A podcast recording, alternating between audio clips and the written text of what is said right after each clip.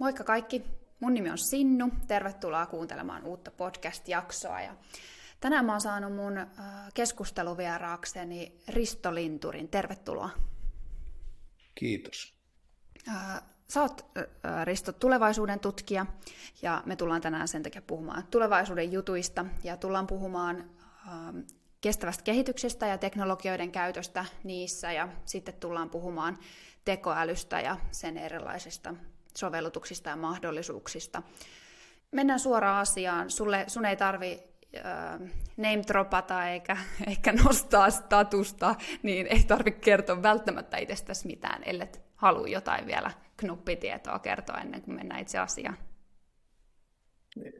Ehkä mä sen sanon, että uteliaisuus tulevaan on se, mikä on aina ajanut kokeilemaan ja niin kuin lukemaan ja paneutumaan asioihin. Ja mä luulen, että aika ajoin kokeilut on semmoiset, jotka pitää sitten oikealla tiellä siinä, ettei haaveile ihan tyhjiä. Niinpä. Tuosta on kyllä kiinnostava kuulla tässä jatkossakin, että miten haaveilla ja tehdä, fantasioida ja muuta ja pitää samalla jalat maassa, niin se on varmaan, en mä tiedä, katsotaan, onko se tulevaisuuden tutkimuksessa joku oleellinenkin kysymys.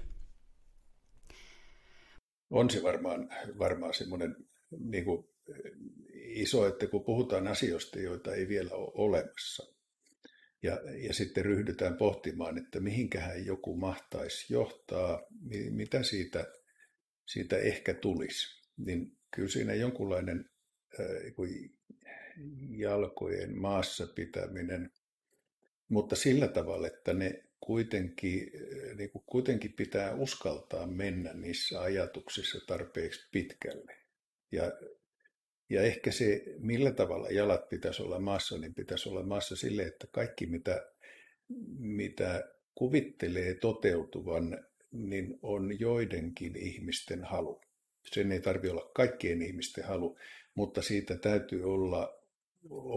täytyy olla jotain merkitystä niiden ihmisten arjelle, jotka sitä oikeasti meille työntää, ja niiden ihmisten arjelle, jotka sitä sitten ottaa käyttöön. Ja tämä, kun mä sanon näin, niin mä tarkoitan, että ydinpommikin oli joidenkin ihmisten halu ja joidenkin tarve, ja jotain se teki, että kaiken, mikä tulevaisuudessa meidän eteen tulee, niin ei pidä olla pelkästään myönteistä, mutta sen täytyy jollekin ihmiselle olla sitä. Ja sitten ei saa olla sellaista, että ne, jotka ei halua sen toteutuvan, voisi sen kokonaan estää. Ja näitä tällaisia tarkistuksia täytyy tehdä aika paljon. Ja kun mä oon tätä hommaa opetellut nyt 10 vuodet, niin aina kun mä teen jonkun virheen, ja tulevaisuus ei menekään siihen suuntaan kuin mitä mä ajattelin, niin mä piehtaroin siinä virheessä. Ja en tavallaan murehdi sitä, vaan niin kun ryhdyn painimaan sen virheen kanssa, että mä ymmärtäisin, että mä tekisin samaa virhettä. Mä en sano, että toistamiseen, vaan mä sanon, että samaa virhettä ei saa tehdä 3 kertaa peräkkäin. Että 2 kertaa saa tehdä, koska toisella kertaa, kun sen tekee, niin vasta oikeasti ymmärtää, mikä se virhe oli. 3. kertaa, jos tekee sama virhe, niin sitten on jo vähän paksukalloinen.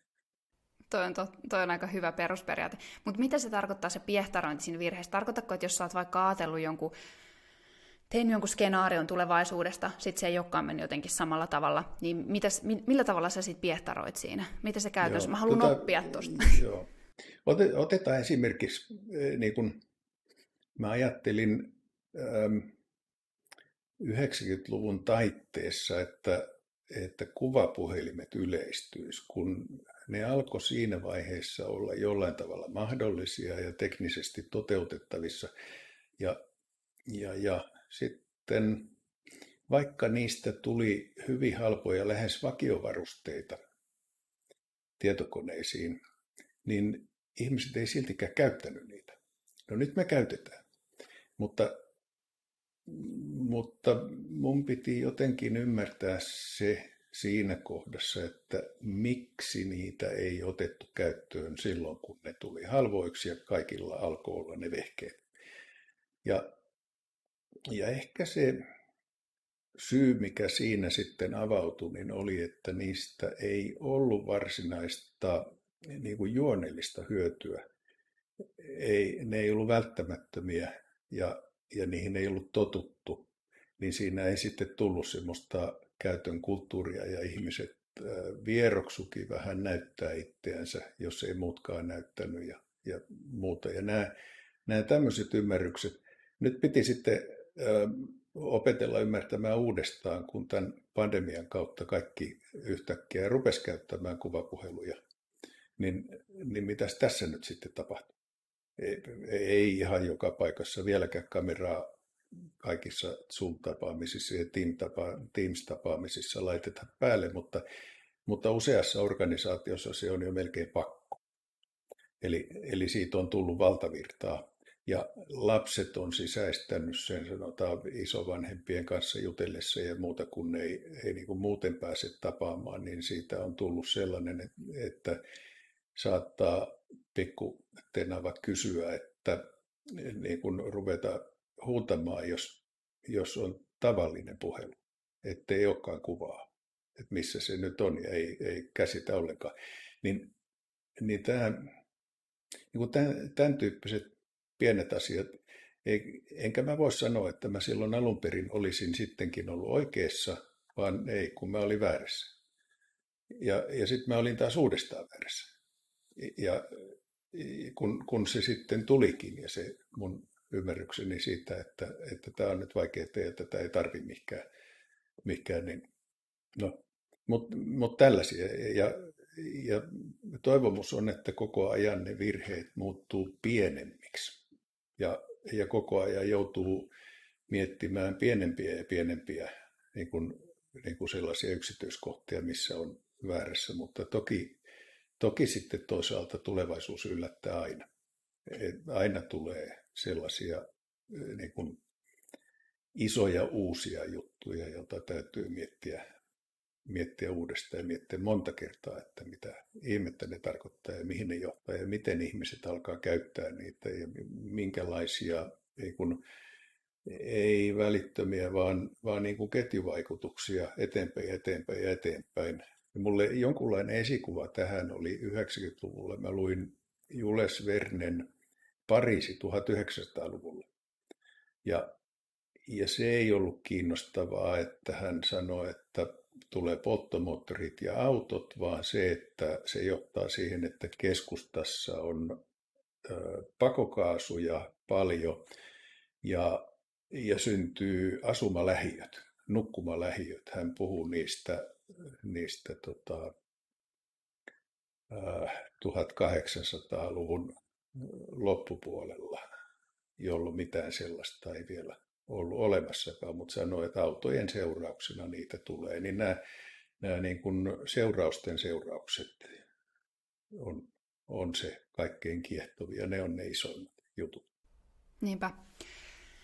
Pakko kysyä heti alkuun ja pohjustuksena kuuntelijoille, että kun sä oot tosiaan tehnyt eduskunnan tulevaisuusvaliokunnalle sen raportin siitä, että miten sitten teknologiat voidaan hyödyntää näissä kestävän kehityksen tavoitteissa, niin koska siis mulla tuli nimenomaan se olo siitä, kun mä luin sitä, se raportti löytyy netistä, kuka tahansa sen voi käydä lukemassa, ja tuli siis toi olo, että nämä niinku syyt ja seuraukset on niissä on niin paljon muuttujia, että mulla tuli sellainen, kun mä hengästyin, kun mä mietin sitä, että miten sä oot saanut tämän kasaan. Että niinku, ja mä oikeasti mietin ihan supermonta kertaa sitä myös, että kauankohan sulla meni tehdä tämä, mutta toisaalta tämä on sun elämän työtä ollut. Siinähän oli paljonhan sä oot tehnyt materiaalia aikaisemmin. Mutta jotenkin ne tulevaisuuteen vaikuttavat asiat tuntuu niin monisyisiltä ja monta muuttujaa, mutta niin. Toki siihen voi vaikuttaa se, että mä en myöskään tunne niin hyvistä menetelmää, mitä sä käytit sen siinä kun sä teit niitä visioita, visioita, että miten voidaan teknologialla edistää hyvää maailmassa. Kuulijoille tiedoksi siis poistaa köyhyyttä, lisätä niin kuin tai niin kuin vähentää ilmaston, mikä ilmaston lämpenemisvaikutuksia ja muita, lisätä tasa-arvoa, kaikkea tällaista. Niin, tuliko sulle siinä, summa summarum, tuliko sulle siinä, kun sä teit sitä, niin tuliko sulle niitä yllätyksiä jo siinä, tavallaan, koska se on 2020 tehty se raportti, niin ehkä niitä ei vielä pysty niin kuin nähdä, että miten ne nyt sitten meni, mutta tavallaan tuliko sulle siinä, kun sä teit sitä, niin tuliko sulle sellaisia ikään kuin yllätyksiä, tai aukesko mitään sellaista, että ahaa, että tämä voikin mennä näin, tai tähän voi vaikuttaa tälleen? Joo, yleensä mulle tulee se, nyt tuosta voi sanoa, että tuo työ alkoi 2012, niin kuin kolmen eduskunnan ajan on jatkunut, ja se lähti siitä, että kartoitetaan mitä radikaaleja teknologioita on nousemassa, ja sitten siihen, että millä tavalla ne vois vaikuttaa ylipäänsä yhteiskuntaan, niin siinä kohdassa hahmotettiin, sitten siinä on muitakin ollut mukana, Osmo Kuusi ja Toni Alpvist ja sitten eduskunnan tulevaisuusvaliokunnan asiantuntijoita ja valiokuntaneuvos ja tietysti valiokunta itsekin, niin se niin kun lähti noista asioista ja siinä aika pian ryhdyttiin hahmottamaan, kun piti mitata, että millä tavalla teknologia vaikuttaa yhteiskuntaan, niin piti jakaa yhteiskunta jotenkin osiin. Me jaettiin ne sitten arvoluontiverkostoihin, kutsuttiin niitä siten, ja ne arvoluontiverkostot on käytännössä sitä, että miten me tuotetaan liikkumista, miten me tuotetaan ravintoa, miten me tuotetaan terveyttä, miten me tuotetaan osaamista, miten me tuotetaan viestintää ja näin.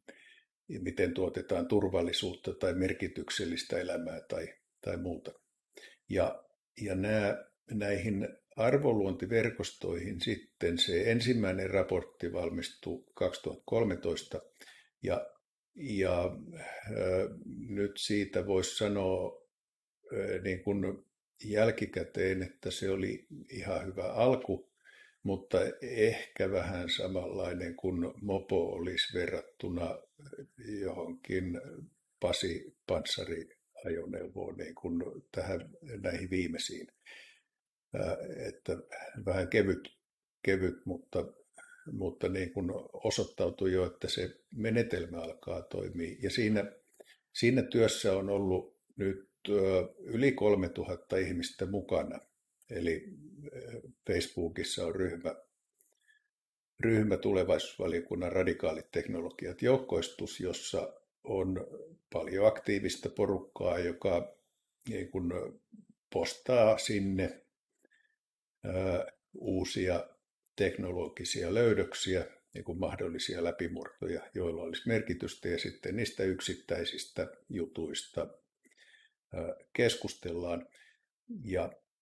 Ja näiden vaikutukset sitten, kun ne ryhmitellään ne kaikki eri teknologiat ja katsotaan, mihin suuntaan ne teknologiat ylipäänsä näyttäisi olevan menossa ja mitä niistä saattaisi tulla, niin sitten jokainen teknologia, ne pannaan 100 ryhmää, ja jokainen niistä 100 ryhmästä katsotaan, että miten se mahdollisesti vaikuttaisi kaikkiin 20 arvonluontiverkostoon. Ja mihin täysin toisenlaiseen asentoon se arvonluontiverkosto saattaisi mennä. Esimerkiksi terveydenhuolto, nyt me hoidetaan sairauksia, niin se voi mennä silleen, mennään lääkäri, jos meitä joku vaivaa ja lääkäri diagnosoi, niin tämähän voi mennä silleen, että me pannaan ne rannekkeet ja kaikki mittarit itseemme kiinni ja mitataan itseämme ja joku tekoäly jatkuvasti kertoo meille, niin kuin ollaanko me kunnossa ja ruokaillaanko me riittävän hyvin ja näin edespäin, jolloin me oikeasti niin kuin pelillisesti hoidetaan omaa terveyttä, ei hoidetakaan sairautta. Ja tämän, niin kuin tästä tulee ihan erilainen malli.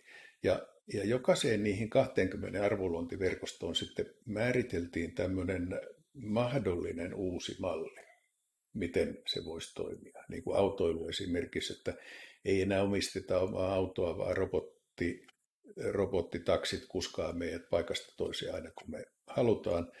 Ja 3 miljoonan auton sijaan me pärjättäisikin ehkä 1,5 miljoonalla autolla tai 300 000 autolla. Niin autoja olisi paljon vähemmän, niin lapset mahtuisi taas pihoille leikkimään, kun ei ne ole täynnä autoja. Auton huoltokunnossapito, kaikki muut kustannukset vähenisi. Kilometrit ei niinkään vähenisi, mutta ihmisten arki muuttuisi vähän. Tilojen käytöt ja muut muuttuisi ihan erilaisiksi. Liikkuminen demokratisoitus, koska näkövammaisetkin pääsisivät liikkumaan yhtä helposti kuin muutkin ja vanhukset ja lapset ja muut. Mutta nyt niin kun tästä valmistui semmoinen aika lailla massiivinen, joku 10 kertaa paksumpi kuin tuo raportti, josta puhuit, niin 2018. Ja se on aika laajasti ollut käytössä erilaisissa oppilaitoksissa ja virastoissa, yrityksissä ja muualla. Mutta siinä ei ollut ollenkaan pohdintaa siitä, että mitkä näiden niin kuin teknologioiden ja näiden murrosten niin kuin laajat globaalit yhteiskunnalliset vaikutukset olisi muuta kuin, että ammatit muuttuu ja meidän toimintatavat muuttuu. Ja hyvä kehikko siihen oli sitten YK:n kestävän kehityksen tavoitteet, 17 tavoitetta, jossa on 100 alatavoitetta yhteensä. Ja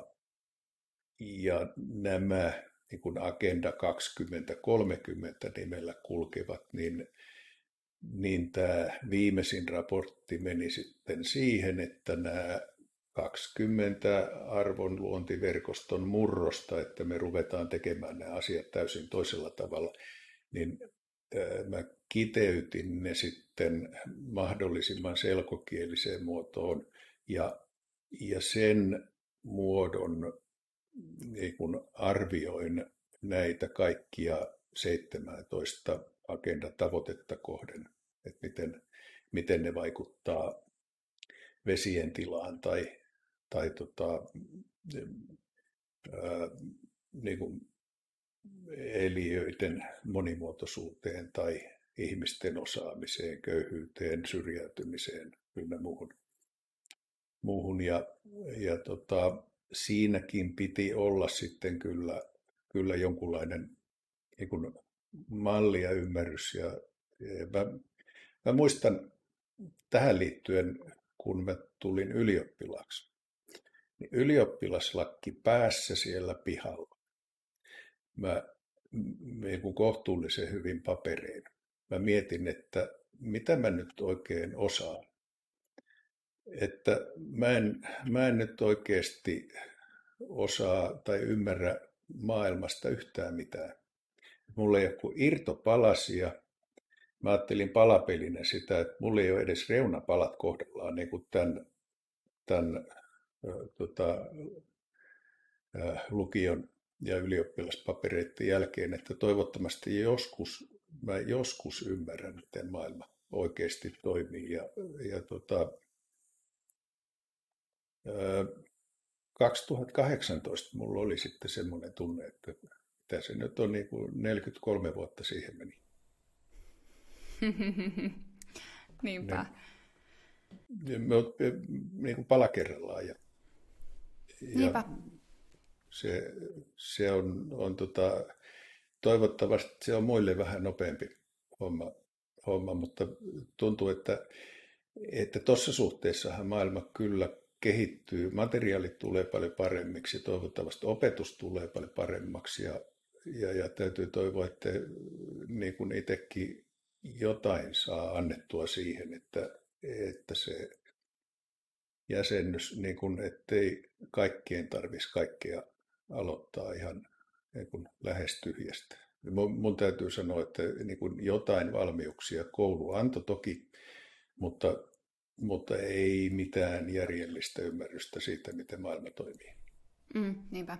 Joo, toi on hyvä, toi on tosi innostavaa myös toi pala kerrallaan, koska toi selkeästi on sellaista niin kuin ihan oikeasti, että pala kerralla duunia. Tulee mieleen tästä jo niin monta näkökulmaa, mistä voisi lähteä liikkeelle vielä tuohon lähestymään, koska ensinnäkin mulla tulee siis päällimmäisenä kysymys, että kun sä viittasit jo noihin, että miten vaikka terveysteknologia voisi olla niin kuin hyvä kestävyyspotentiaali tai että se niin kuin lisäisi kestävää kehitystä, mutta minkälainen... Voiko sä sanoa tällaista tai itse asiassa voit varmasti, että minkälainen yksittäinen teknologia, millä on iso vaikutus näihin YK:n niin kuin kestävän kehityksen tavoitteisiin? Pystyykö tällaisen nimeämään? Joo, ihan selvästi pystyy aurinkoenergia. Okay. Se on niin kuin, kaiken voi tehdä konevoimalla, kaiken voi tehdä energialla, jos sitä energiaa on riittävästi, jos se energia on halpaa ja haitatonta tai riittävän haitatonta, niin silloin sitä energiaa riittää kaikille. Ja jos se vielä on sellainen, että ihmiset voi niin kuin katoillensa ja pihoillensa ja pelloillensa asentaa sitä energiaa, niin silloin se niin kuin jakautuu kohtuullisen tasaisesti. Ja ellei sitä pysty tekemään, niin vaan se halvin energia tulee hiilestä tai musta, niin sitten kaikki on oikeastaan hukassa. Et se lähtee siitä, että me saadaan kestävällä tavalla tuotettua energiaa, joka on edullisempaa kuin hiili ja muu. Ja jos se on kunnossa, niin sen jälkeen kaikki muut asiat saa ratkaistua. Ne loput on sitten enää niin kuin seurausta siitä, kunhan nyt sitten demokratia ja muu asia pelaa. Et jos ei ne pelaa ja jos toimintaa ei kehitetä ihmisten ehdoilla, niin sitten ei kyllä synny mitään. Niinpä. Että se kestävä energia, Suomessahan se ei ole niin hyvä juttu, niin kun talvikaudet meidän täytyy pärjätä ilman aurinkoa, meidän on vähän vaikea nähdä, miten iso se asia oikeasti on, se aurinkoenergia. Mutta sitten kun menee katsoa jotain afrikkalaista kylää, että miten niin satelliittiyhteyksillä ja aurinkoenergialla, miten ne yhtäkkiä saa siellä niin kuin puhelimet toimimaan ja läppärit toimimaan ja muuta. Mä 20 vuotta sitten olin Tansaniassa käymässä ja hiukan katsoin, että niillä on lyijykyniä eikä niillä ole paperia, mutta niillä oli taskulaskimia. Miksi niillä on varaa taskulaskimia, mutta ei kynää ja paperia? Sen takia, koska se taskulaskin oli halvempi. Ja tämä, niin kun se oikeasti siis oli niitä aurinkokennolaskimia, pieniä litteitä vehkeitä, jotka maksoi 10 ja kesti vuosikaudet, niin kuin monta kynää ja paperia 10 saa. Niin ei saa. Niinpä. No onko suomalaisilla sitten intressejä kehittää tuota aurinkoenergiaa edes? Mä mietin, että se ei ole jotenkin hirveän niin kuin sopiva meille. Tutkimustasolla on, mutta ei se tietysti täällä niin isosti innosta, jos tuttavat ja sukulaiset ja kadulla kulkijat ja muut ei koskaan kauheasti ihastele, jos sanoo, että mä oon onnistunut kehittämään 50% paremman aurinkopaneelin kuin kukaan muu, niin, koska niitä ei arvosteta täällä. Mutta silti niin kun meillä on aika paljon kansainvälisiä tutkijoita ja tutkimusyhteisöt on varsin kansainvälisiä. Kyllä meillä on VTT:llä ja Tampereen yliopistossa ja monessa muussa paikassa Fotoniikan kärkihanke esimerkiksi, jossa on niin kun paljon sellaista tutkimusta, joka edistää aurinkoenergiaa. Ja nyt meille ehkä tuulienergia on semmoinen isompi juttu, mutta globaalisti tuulienergia vaatii aika isot investoinnit. Että se ei ole sellaista, että pihalle voi laittaa muutaman paneelin ihan ominavuin ja saa niistä sitten omiin sähkölaitteisiin sen verran sähköä, että ei tarvitse niitä sähkölinjoja ollenkaan. Niin tuulivoima on jättimäisiä myllyjä tällä hetkellä. Niinpä. Toi energia, että energiaan kytkeytyy tai on noita teknologiaratkaisuja olemassa, niin on jotenkin hyvä juttu, mutta sitten mikä huolestuttaa tällaista niin kuin maapallotilasta ahdistunutta milleniaalia oli se, että siellä alapäässä siinä, että mihin ei ole niin paljon nyt teknologisia ratkaisuja vielä, niin oli sitten taas tällainen niin kuin meren, maan, luonnontilan, ilman, diversiteetin suojelu, jotain tällaisia näihin liittyviä juttuja. Niin sitten tuosta tuli vähän sellainen niin kuin, huono olo, kun mä luin sitä, että miksei se... Joo, mikä homma? Ehkä se on valoisampi se näkymä kuin mitä noin päin katsoo. Tuo oli niin päin, että mihin näistä edessä olevista teknologisista loikista on eniten hyötyä. Ja tuohon niin kun meren puhtaana pitämiseen meillä oikeasti on jo ne ratkaisut. Mm-hmm. Eli se ei enää niin kuin teknologian ei enää tarvitse tuoda lisää siihen. Okay. Ja toihan tietyssä mielessä on surullinen asia, että jos meillä on ne ratkaisut ja me ei siltikään käytetä niitä ratkaisuja, niin toiveikkuus on nyt sitten mitä on. Mutta kyllähän sinne on tullut sellaisia apuja, ja ehkä se riittää, että jonkun verran lisää tulee apua siihen, että se sitten niin kuin yhdessä riittää. Mutta eihän se merien puhtaana pitäminen edellytä mitään muuta kuin sitä, että joen suistoon laittaa pienen verkon, joka estää niin kuin roskan menemisen sinne jokeen tai siihen niin kuin kaatopaikan päälle tai jotain muuta. Verrattain vähäisiä asioita ja isompina asioina ehkä meillä esimerkiksi, jos katsoo tätä Itämeren tilaa, niin sisäviljely on sellainen, jonka merkitys siis se, että siirryttäisiin kokonaan maataloudesta pois. Sisäviljelyhän ei oikeastaan ole maataloutta. Ja karjan kasvatus ja muu, joka vie peltotilaa, niin siirrytään tuottamaan meidän proteiinit fermentoimalla ja bioteknisellä lihalla ja niin kuin vesiviljelyllä tai muulla kerrosviljelyllä, ledivaloilla. Ja nyt niin kuin tähän mennessä sitä on rajoittanut se, että ne ledit on ollut kalliita, nyt ne ei enää ole kalliita ja ne tulee halvemmiksi ja halvemmiksi koko ajan. Eli se teknologia tulee hyvin halvaksi ja robotit tulee joustaviksi. Sitten robotit voi kerätä sadon ja valmistaa sen ruuaksi ja näin.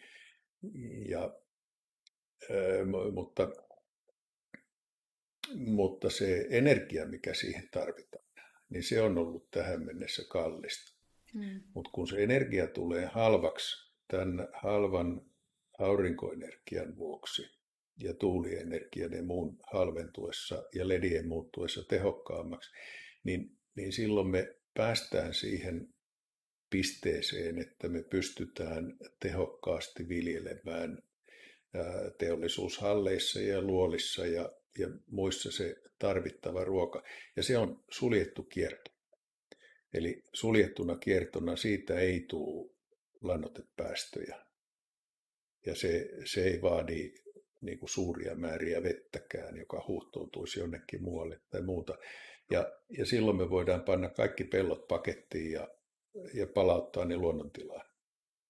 Ja tämä, niin kuin mä laskin tämän, että pelkästään Italian kokoinen maatalous vaan.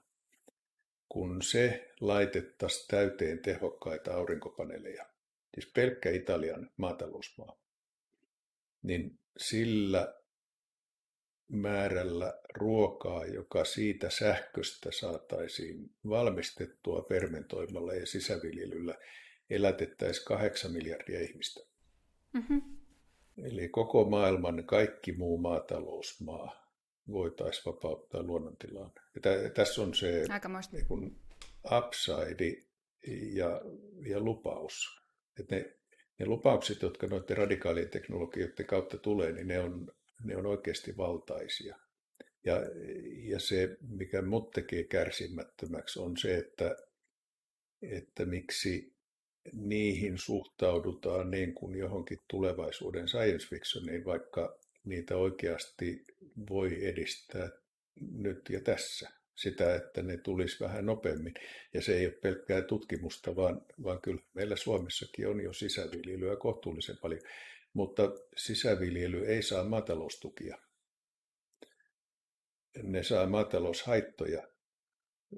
Niin kun, ja kilpailijat, kasvihuoneviljelyt ja muut saa tukia, mutta tämä varsinainen lediviljely, niin se ei saa. Miksei? No, koska aikaisemmat säännökset on ollut sellaisia, ne jotka edistää niitä säännöksiä, niin niillä varmaan ei kovin paljon sisäviljelyharrastajia äänestäjinä ole. Et mä en oikein näe siinä mitään muuta kuin tämmöisen poliittisen lopauksen taustalla, tai sitten ylipäänsä sen, että kehitystä ei kaikki halua edistää, koska ne ei usko siihen, ne luulee, että se on jotain tulevaisuutta. Mm. Mm. Et vähän niin kuin painetta tavallaan pitäisi tulla tietoiseksi näistä uusista mahdollisuuksista. Ja nyt viimeiset 20 vuotta Suomi on ollut aika niin kuin sulkeutunut, vähän tulevaisuusagnostinenkin verrattuna 90-lukuun, kun 90-luvulla 95 suurin piirtein kaikki ministerit kaikissa puheissansa puhui internetistä ja presidentti puhui internetistä ja kaikki lehdet joka numerossa puhui internetistä. Silloin internettiä käytti yhtä aikaa noin 300 suomalaista. Siis samanaikaisesti. Eli se oli olemattomalla tasolla vielä, mutta siitä puhuttiin aivan koko ajan. Ja ihmiset niin kun lähti kokeilemaan, yritti sitä ja lähti kehittämään web-sivuja ja lähti kehittämään sovelluksia ja kaikkea muuta. Eli me saatiin aikaan se ikään kuin kansanliike, joka teki meistä yhden johtavista internetvaltioista ja mobiiliteknologiavaltioista. Ja sitten kun me oltiin sitä vuoden 2000 nurkilla, niin sen jälkeen joku muuttui. Sitten me ruvettiin katsomaan sisäänpäin ja lakattiin katsomasta niin kuin eteenpäin ja lakattiin tavoittelemasta niitä uusia juttuja ja ajateltiin uusina juttuina vain ne, mitkä on täällä keksitty. Kun aikaisemmin me aina haettiin ne uudet jutut ulkomailta ja haluttiin olla luokan priimus, nopein käyttöönottaja. Meillä ei monta vuotta mennyt siitä, kun maailmalla oli keksitty puhelin, niin Suomessa ruvettiin käyttää puhelimia. Suomessa kokeiltiin lentokoneita ennen Wrightin veljesten lentokonetta. Ja Sakari Topelius kirjoitti, ei onnistunut suhteellisuusteoriaa kirjoittamaan, mutta hän kirjoitti valonnopeudesta 1800-luvulla Michelson-Morley-kokeista, jossa oli todettu omituisuus niin kuin valonnopeudessa ja tässä suhteellisuudessa. Ja niin kuin jos nyt niin kuin satusetää myöten kaikki on ollut noin kauas katsovia ja sitä jatkuu vuoteen 2000 asti sieltä Snellmanin ajoista alkaen. Ja sitten me yhtäkkiä muututtiin niin kun, jotenkin konservatiivisiksi. Mikä sun analyysi siitä on tai selitys, että miksi näin tapahtui? Mitä tapahtui? Vauraus. Laiskisti. Porter selittää, että vauraus tuottaa tällaista, niin kuin ei enää pyritä. uskotaan, että ollaan hyviä, niin ei enää yritetä olla hyviä. Mm. Mm. Laiska itsetyytyväisyys on se termi. Mm. Mm.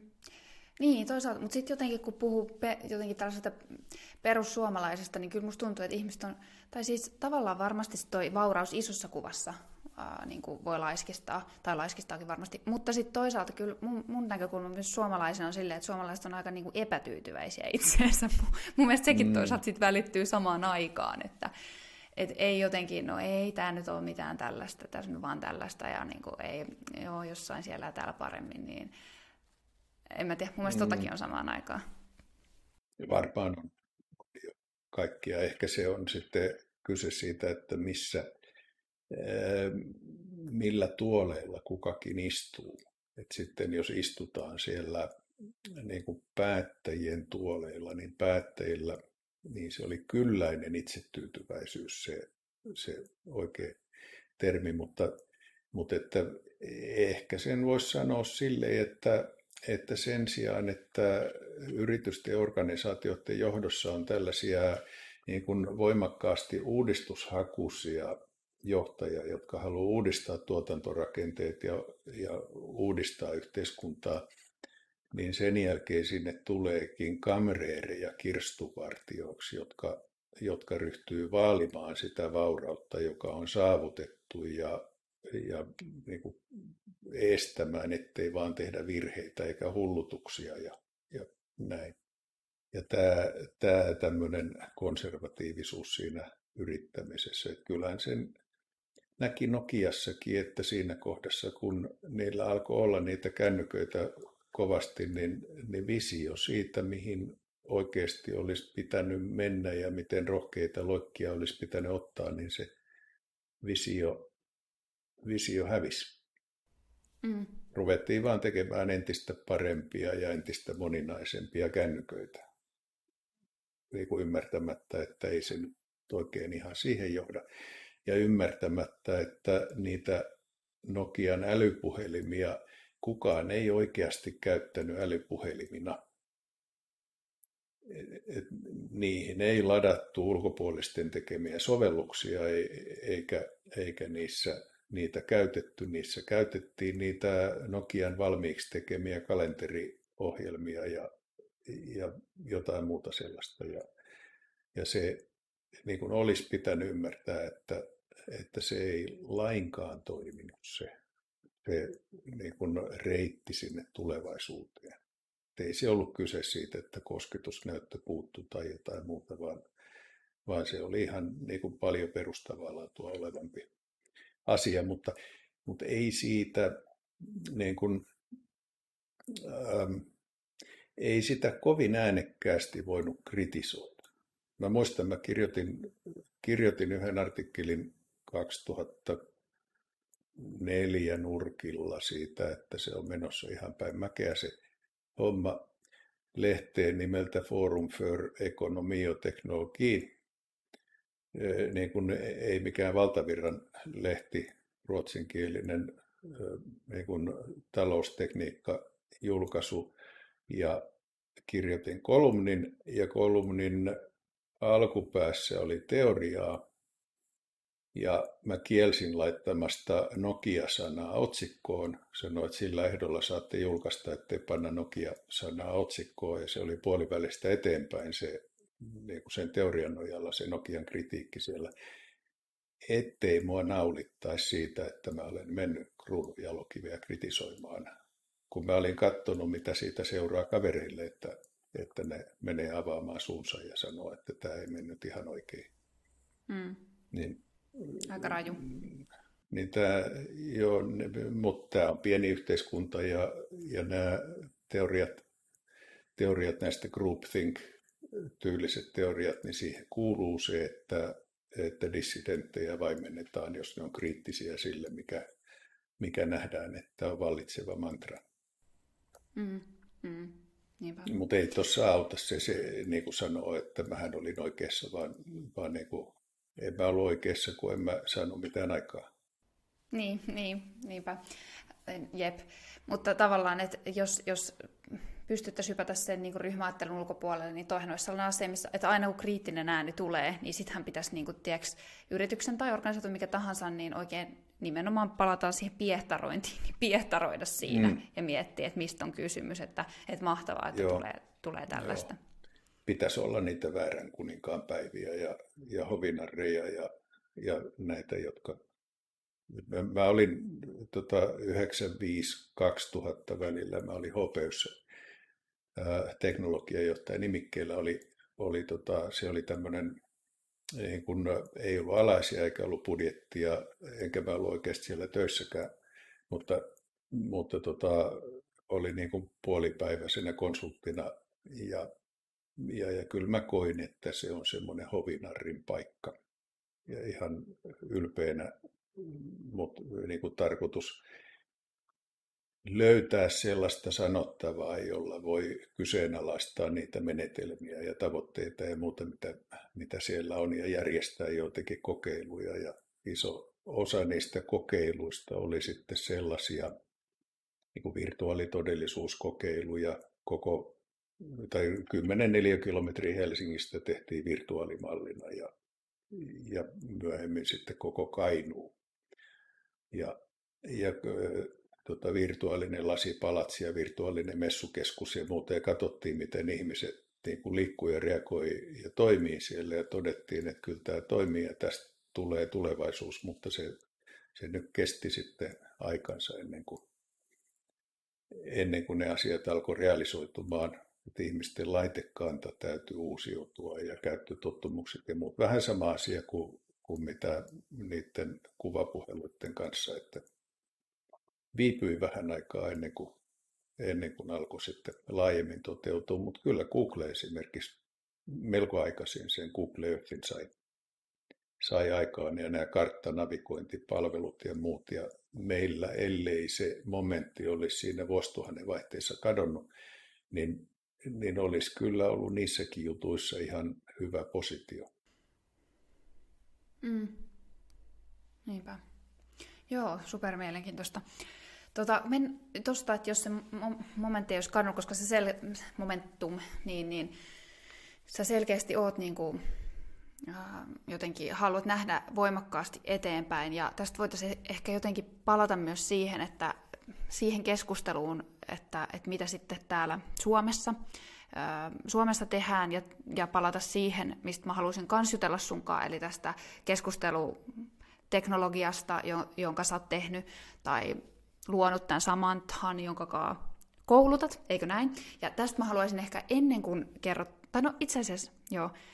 sä voisit kertoa nyt, voit sä kertoa ihmisille, että mihin niin kuin oikeasti rautalangasta vääntään, että mihin teknologiaan tämä perustuu. Kaikki voi katsoa itse YouTubesta sen videon, kun sä keskustelet tämän Samanthan kanssa, ja sitten hän vastaa niin kuin pätevästi tavallaan sulle niin kuin, niihin kysymyksiin, mitä sä häneltä kysyt tai häntä haastattelet.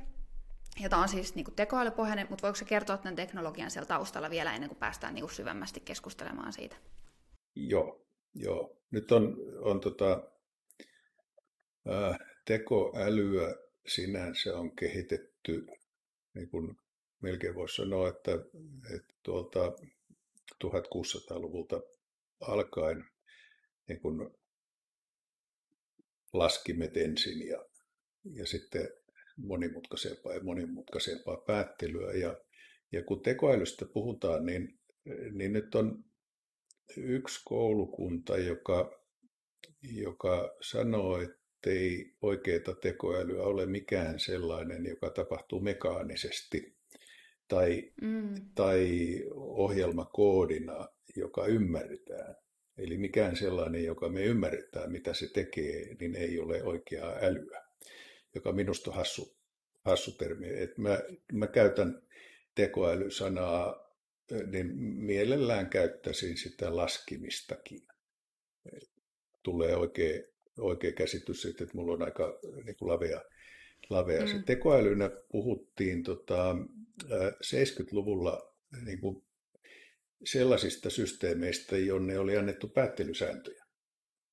Ja kun me ohjelmoidaan päättelysäännöt koneelle ja sitten se päättelee niiden sääntöjen perusteella, niin se oli silloista tekoälyä.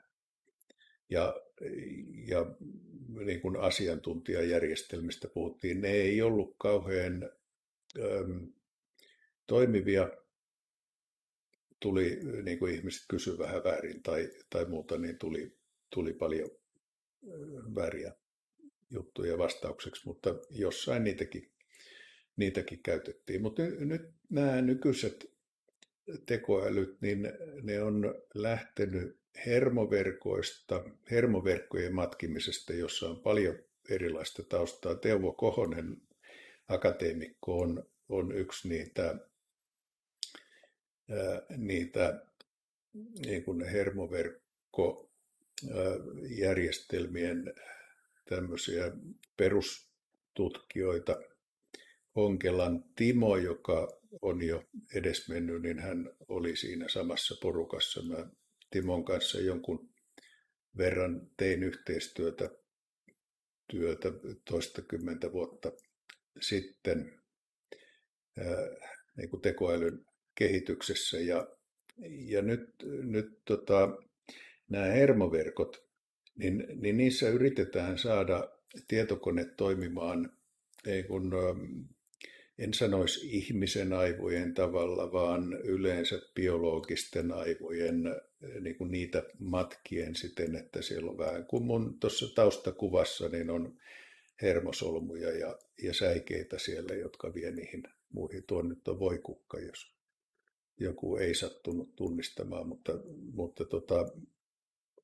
viimevuotinen kyllä. Niin se, että kaikki asiat liittyy toisiinsa jollakin tavalla ja sitten niillä yhteyksillä on erilaisia painokertoimia ja muuta.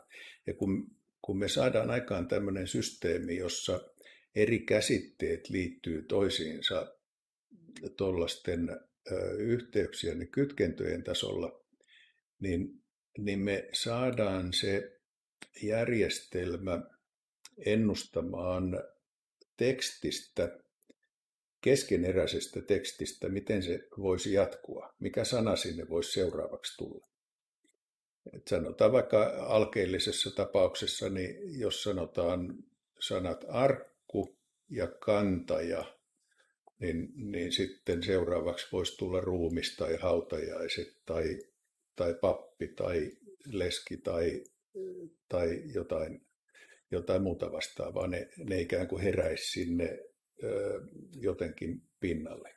Ja sitten voisi tulla joku voi tai osanotto tai jotain muuta. Eli tälleen niin kuin semanttisten konnotaatioiden, nämä on niin tunnetason merkitykset tai analogioiden ja muiden kautta. Ja miten nämä sinne syntyy, niin nämä syntyy sillä tavalla, että tuommoiseen hermoverkkoon syötetään kaikki mahdollinen osaaminen tai se, mitä sinne halutaan. Et nyt se, mitä mä olen käyttänyt, perustuu GPT-3, siis tämän saman kanssa. Perustuu GPT-3. GPT-3 on tämän hetken kehittynein sanallinen tekoäly, jolle on annettu oppimateriaaliksi, joka on siis opettanut sitä hermoverkkoa, niin annettu oppimateriaaliksi niin paljon tavaraa, että Wikipedia, englanninkielinen Wikipedia alusta loppuun asti on 3% siitä, mitä se on lukenut. Eli 30 kertaa Wikipediaa enemmän on lukenut, ja siellä on nyt sitten sillä mun luovuuskurssilla kaikki lähdeteokset, mitä mä siinä käytän, niin mä oon kokeillut ja kysellyt niistä, niin kyllä se on ne kaikki lukenut. Yhden mä taisin löytää, joka ei niinku, josta ei tullut mitään, mutta mulla on 100 lähdettä siinä sillä kurssilla. Niin, mutta nyt kun sille on nämä kaikki opetettu ja se on niin kuin laskenut niiden keskinäisiä yhteyksiä ja sitten sille annetaan joku tekstin alku, niin se osaa jatkaa sitä tekstiä. Mm. Ja se, että onko sillä mitään ymmärrystä siitä tai eikö sillä ole mitään ymmärrystä siitä, niin se ei oikeastaan ole relevantti asia, kun ei me tiedetä, onko ihmisilläkään mitään ymmärrystä niistä asioista, mistä he puhuu. Aina ei ole ja joskus on. Ja silti puhetta tulee, niin kuin, ja välillä sillä puheella on joku merkitys, sillä on joku tunnetason merkitys tai merkitys puhujalle tai tulee jotain ihan sivuasioita mieleen. Mutta nyt se, mitä mä oon tämän kanssa sitten tehnyt, mä oon käyttänyt Jason Rohrer-nimisen amerikkalaisen kaverin kehittämää alustaa, joka on muuttanut tämän dialogiseen muotoon. Eli sen sijaan, että GPT-3, joka on OpenAI-nimisen firman kehittämä, johon Microsoft laittoi miljardin rahaa juuri niin kuin vajaa vuosi sitten. Eli aika isosti rahoitettu firma. Ja tämä koko GPT-3 laskenta-ajo maksoi 7 miljoonaa, eli pelkkä se hermoverkon niin kuin opetuksen vaatima tietokoneaika. Niin aika isoja niin kuin tämmöisiä oppirahoja, mutta ja se materiaalihan on, en minä tiedä kuinka paljon aikaa Wikipedian kirjoittamiseen yhteensä on mennyt tai muuhun, mutta siellä kun kirjallisuutta ja tutkimuksia ja kaikkea valtava määrä, niin sehän on ihmiskunnan koko kulttuurihistoria, mikä sinne on syötetty. Mm. Ja Jason Rohrer sitten on yksittäinen kehittäjä, joka muutti tämän dialogiseen muotoon. Minusta näppärä idea, siihen hänen systeemiinsä me voidaan kirjoittaa roolikuvaus, niin kuin näytelmäkirjailija kirjoittaisi kohtauksen alkuun roolikuvauksen ja tilannekuvauksen. Sanotaan, että nyt on lääkäri ja potilas keskenään ja lääkäri on vähän ärtynyt ja hän on oikeasti sisätautilääkäri, mutta puhutaan jostain niin kuin luulotaudista tai jostain muusta ja potilas on sitten niin kuin 70-vuotias ja sitä ja tätä. Ja tässä on se tilanne ja tietokone on tämä lääkäri. Kuinka tarkka siis toi? Tämä on yhden kappaleen mittainen kuvaus, joka sinne voidaan kertoa. Eli jos siihen haluaa paljon asiaa, niin täytyy olla kirjailijan lahjakkuus niin siinä, että miten luonnekuvaus tehdään pähkinänkuoressa niin, että se on. Ja sitten sen täytyisi olla samantyylinen kuin mitä siinä kulttuurihistoriallisessa aineistossa löytyy, jotta se tekoäly niin kuin osaisi kohdistaa sen siihen ja osaisi jatkaa sitä niin kuin oikealla tavalla. Ja sitten mitä se tämän jälkeen tapahtuu, niin tämän jälkeen se Rohrerin systeemi, Project December-niminen, hän ilmeisesti joulukuun käytti aikaa tämän tekemiseen, kun hänen edellinen projektiinsa oli Project November, mutta se hänen systeeminsä kysyy tämän määrityksen ja sitten se antaa tämän määrityksen GPT-3. Ja vuorosana repliikin niin kun kysyy minulta, että mitä mä haluan kirjoittaa siihen mun vuorosanoina. Ja mä kirjoitan ja se antaa sen sinne lisäksi ja sitten GPT-3 jatkaa siihen. Niin kun antaa sen vastapuolen prompti vielä sanoo, että lääkäri kaksoispiste. Ja GPT-3 kirjoittaa siihen sen lääkärivuorosanat ja saattaa kirjoittaa vähän enemmänkin. Ja se Project December poistaa sieltä sen lopun, jolloin siihen jää vaan mun vuorosanat ja sen koneen vuorosanat. Ja sitten se tulee taas mulle ja mä kirjoitan oman vuorosanan ja, Ja tämä käyttäjälle tämä näyttää vuoropuhelulta. Minä juttelen koneen kanssa ja minä olen koneelle ensin kirjoittanut luonnekuvauksen, minkä luonteinen se tekoäly on.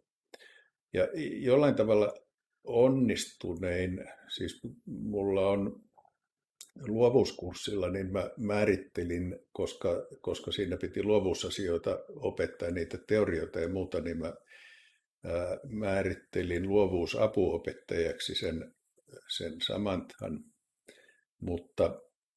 mutta sitten kiehtova henkilö oli Musk-niminen, jonka mä olen määritellyt Elon Muskin tyyliseksi.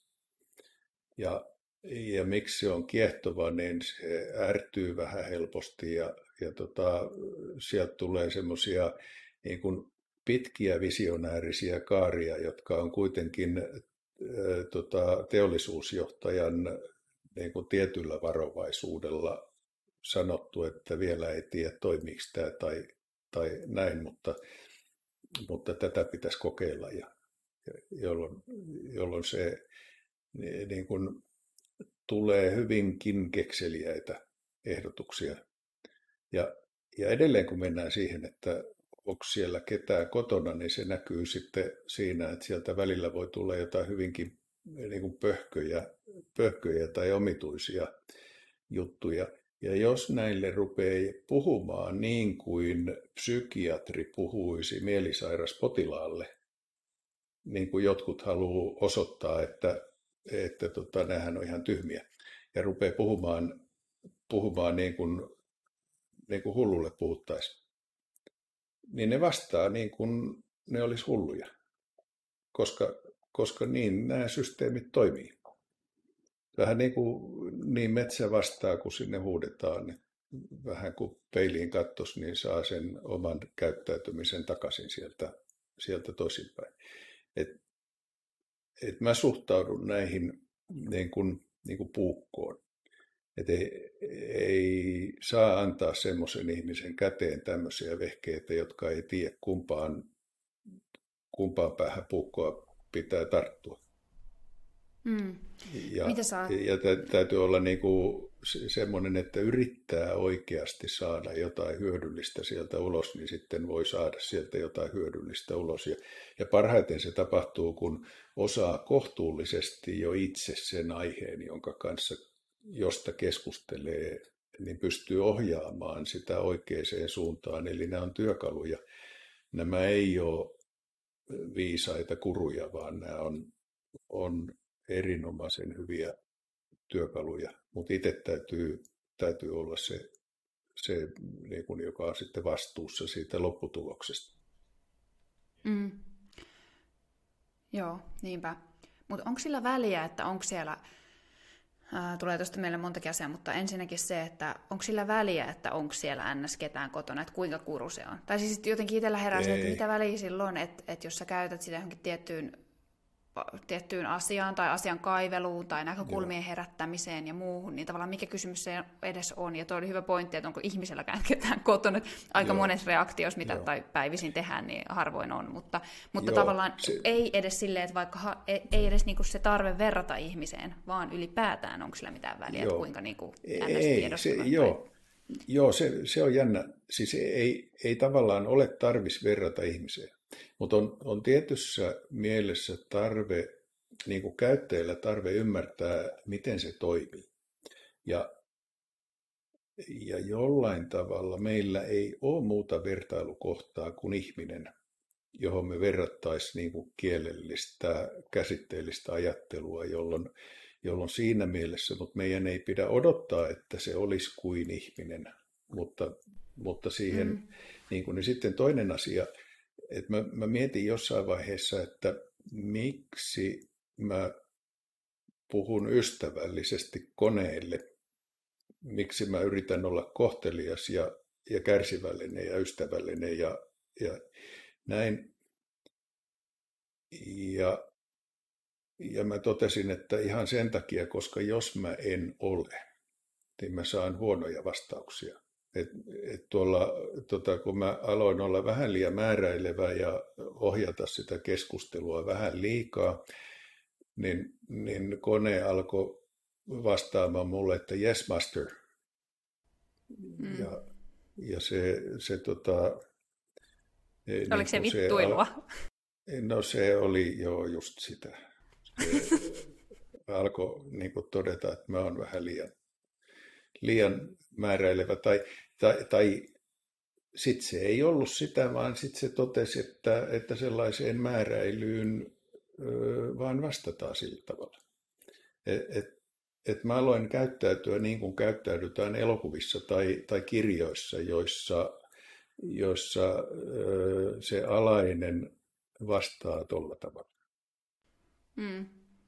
Ja siinä ei tullut itselle ihan hyvä fiilis, mutta sillä fiiliksellä ei ole mitään väliä, vaan sillä, että jos haluaa, että toinen tekee parhaansa, niin täytyy olla ystävällinen, että se tekee parhaansa. Ja jos haluaa, että se toinen niin kuin rupeaa kiukuttelemaan, niin sitten käyttäydytään silleen niin kuin sen saisi kiukuttelemaan. Tai käyttäytymään typerästi tai jotain muuta. Kun siellä on, niin kuin se pitää ymmärtää, että siellä on koko kulttuurihistoria takana. Mm. Ja se ottaa mallit sieltä, ja ne on ihmisten kirjoittamia, niin se ottaa mallit siitä, mitä ihmiset on kirjoittanut, jolloin se niin kuin heijastaa ihmisyyttä. Samalla tavalla kuin kirjat heijastaa ihmisyyttä, vaikka kirjoissakaan ei ole ketään kotona. Mm. Niin me silti niin kuin luetaan niitä. Miten, kun sä, koulutat tämän apurin kanssa luovuudesta, niin mitä huomioita sä oot tehnyt luovuudesta? Miten sä nyt määrittelet sitä? Onko sulla tullut jotain uusia määritelmiä sille luovuudelle nyt, kun sä oot toiminut tämän tyypin kanssa tai tyyppien ehkä pikemminkin? Ja tavallaan, että niin kuin miten sä ymmärrät luovuutta nyt tuossa kontekstissa? Joo, mulla on vanha käsitys siitä luovuudesta on Jaakob Bronowskilta, joka on, niin kuin oli matemaatikko ja fyysikko Einsteinin aikalainen ja sitten ryhtyi historianlaitoksen johtajaksi, niin kuin kulttuurihistorioitsijaksi ja hän on runoja kirjoittanut ja muuta ja hän perusti tieteellisen humanismin, mutta hän sanoi luovuudesta, että luovuus on sitä, että yhdistetään kaksi asiaa toisiinsa, joita ennen on pidetty erillisinä. Ja tämä nyt sitten, miten mä oon oppinut tätä tekoälyä käyttämään, niin mä käyn niitä keskusteluja siten, että mä niin kuin tuon yhden asian esiin ja mä sitten tuon toisen asian esiin ja mä kysyn, että miten nämä liittyy toisiinsa. Tai liittyykö nämä jollain tavalla toisiinsa tai muuta. Niin se tekoäly, multa jäi sanomatta, että mikä pyrkimys sillä on. Niin sillä on ainoa pyrkimys olla konsistentti tai koherentti. Ja koherentti niin kuin silleen, ettei ole ristiriitoja siinä jutussa. Ja jos mä väitän, että nämä kaksi asiaa liittyy toisiinsa, niin siinä on kaksi vaihtoehtoa koneella reagoida siihen. Toinen on se, että se sanoo, että oot väärässä ja se on koherentti. Niin kuin ihmiset on väärässä. Ja toinen tapa säilyttää se koherenssi on niin kuin reagoida siihen niin, että löytää sen yhteyden niiden välillä. Ja kun sillä, jos mä oon riittävän niin kuin ystävällinen ja kärsivällinen ja näin, niin se yrittää löytää sen, se ei halua väittää, että mä oon väärässä. Niin se yrittää löytää sen yhteyden niiden väliltä. Ja jos mä oon sopivalla tavalla vahvistanut niitä konteksteja vielä niin kuin jutellut niistä ensin, niin se on niin kuin ne on niin laajasti siinä tekstissä jo mukana, että niihin voi löytyä monia eri yhteyksiä. Ja vaikka mä en löytäisi, niin se kone on lukenut paljon enemmän kuin minä. Niin se kone voi löytää niitä yhteyksiä sinne ja sen jälkeen se kertoo mulle niitä, niin kuin mitä yhteyksiä se on löytänyt. Ja toisinaan ne on sellaisia, mitä mä en ole tiennyt. Ja nyt kysymys siitä luovuudesta, että olinko se minä vai oliko se tekoäly, joka oli luova. Ja tuossa kohdassa se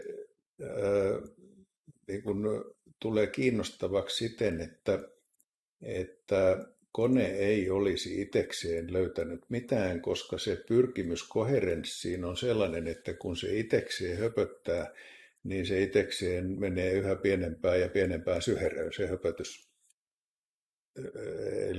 Eli kun sillä ei ole mitään, joka niin kuin potkii sitä, levittää sitä. Et se mun täytyy tehdä se levitys ja jännitteen luonti, ja kone voi yrittää ratkaista sitä jännitettä. Ja silloin se luovuus oli oikeastaan meidän yhteistyössä. Se ei ollut siinä, niin kuin kumpikaan ei ollut luova ja molemmat oli luovia. Niin ehkä tämä oli. Se mitä mä odotin, niin mä odotin sitä, että niin kuin sama mitä on Platonin kirjoittama Sokrateen dialogi Menon palvelija tai Menos slave, niin kuin Menon orja, jossa Sokrates menee Menon luokse ja haluaa Menolle osoittaa, että ihmisellä on kaikki ideat valmiiksi päässänsä, että ne täytyy vain kaivaa sieltä esiin, ja kyselee siltä orjalta, näyttääkseen tämän jutun, kyselee siltä orjalta kysymyksiä, ja se orja tulee todistaneeksi yhden keskeisen geometrian teorian, ilman että se mitään geometriaa osasi etukäteen. Ja ne, niin kuin tämä oli se, mitä mä ajattelin, että mä opetan niin kuin ne jutut, mitä mä haluan opettaa, niin mä kyselen siltä tekoälyltä puolen askeleen loikin, niin kuin Sokrates teki sen orjan kanssa. Ja saan sen tekoälyn vastaamaan ne asiat, mitä mä halusinkin, että se vastaa. Ja mikä tämmöisen merkitys on opetuksessa, samahan opetustilanteessa tehdään, jos sitä Sokrateen metodia käytetään, että johdatetaan oppilaat siihen oivalluksen ääreen niin lähelle, että ne vihdoin tekee sen oivalluksen itse. Ja silloin ne saa sen oivalluksen ilon, ja se pysyy, se on niiden itse aikaansaama, ja se kytkentä oikeasti syntyy päähän, ja sen jälkeen ne osaa sen asian. Ja nyt kun ei päässyt sinne luokkaan niin kun tekemään tätä, niin mä lähdin tutkimaan, että miten tämä sama tehdään videolla, niin kuin webinaarissa ja muussa, tai videotallenteessa, dialogisessa muodossa. Ja halusin sinne jonkun, että mä voin itsekseen tehdä, ettei tarvitse niin kuin kurssituotantoa tehdä silleen, että joka ikisessä jutussa on kameramiehet ja äänittäjät ja valaistusmiehet ja useampi ihminen, niin mä ryhdyin kokeilemaan, miten mä tekoälyn kanssa saan itsekseni tehtyä tämän asian, ja sitten saan animoitua ne naamat sille, että se näyttää siltä niin kuin ihmiset keskustelisivat keskenään. Ja tämä oli se tavoite, vaan tehdä tällainen, jossa se tekoäly olisi passiivinen seuraaja tai passiivinen reagoija. Ja se, mikä mua yllätti, niin aika ajoin se rupesi sanoa, että nyt mä oon väärässä. Tai että voisinko mä niin kun ajatella sen asiaa vähän toisella tavalla, tai löysi jonkun ihan muun yhteyden kuin mitä mä luulin.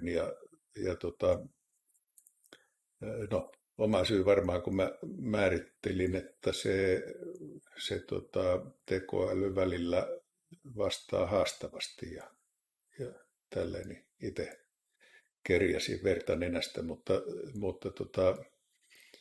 kyllä ne kaikki on kehdannut laittaa siihen materiaaliin nekin, jossa katsojat huomaa, että mä olin väärässä ja tekoäly on oikeassa.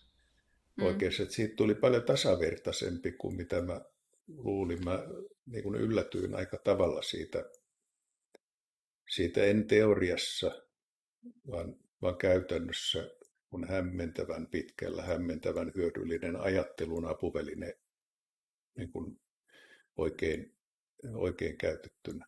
Muuten voisi sanoa, että pallotteluseinä, mutta se ei ole ihan pallotteluseinä, kun sieltä tuli kierteitä takaisin, niin se on vähän enemmän. Mutta harjoitusvastustaja ja taitava harjoitusvastustaja, koska se auttaa itseä ymmärtämään. Ja sitten siinä tulee semmoinen, että jos mä selitän jonkun asian ja tekoäly ei ymmärrä, mitä mä tarkoitan, niin mun selityksessä on todennäköisesti joku vika. Ja mitä nyt sitten mä tarkoitan tuossa kohdassa ymmärtämisellä, niin tietysti sitä, että se antaa jonkun hullunkurisen vastauksen, niin silloin mun selityksessäni on joku vika. Ja se on vähän sama, millä tavalla mä opetusta yleensä ajattelen, että jos mun opetus ei mene oppilaisiin perille, niin mun opetuksessa on vika. Oppilaissa ei ole koskaan vikaa, se on aina opettajassa vika. Ja silloin täytyy opetella niin kuin esittämään se asia toisella tavalla. Mut normaalisti mä huomaan, että jos tekoäly ei ymmärrä, ei vastaa niin kuin järkevällä tavalla takaisin, niin mun selityksessäni oikeasti olikin joku vika. Ja silloin se auttaa mua olemaan huolellisempi siinä niin kuin sanojen valinnassa ja käsitteiden valinnassa ja muussa. Joo. Nyt nämä, niin kuin se mihin sä viittasit, mutta mä en oikein noukkinut sitä ylös, oli tämä animointi. Niin, kun tämä Project December ja GPT-3, niin siinähän on vaan tekstiä.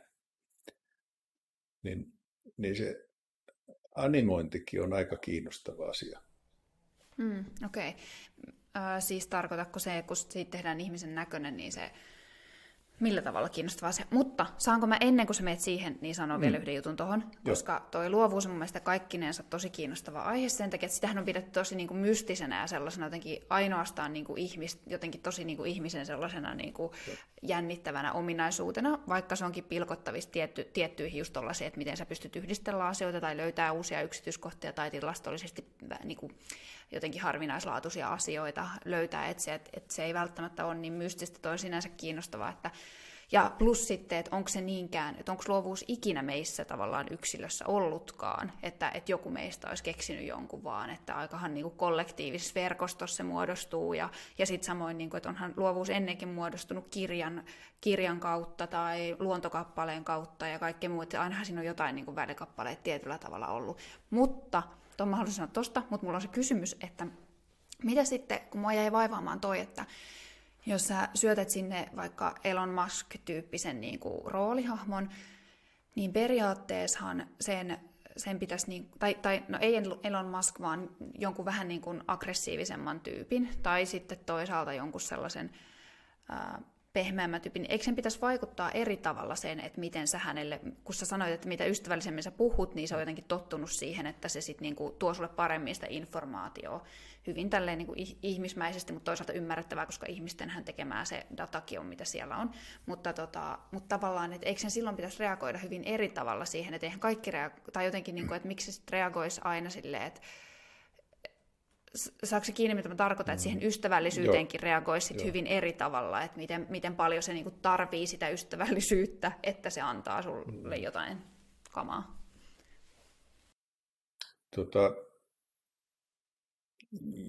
Joo. Mä luulen, että se on kiinni siitä opetusaineistosta, mitä aineistoa on järjestelmään annettu.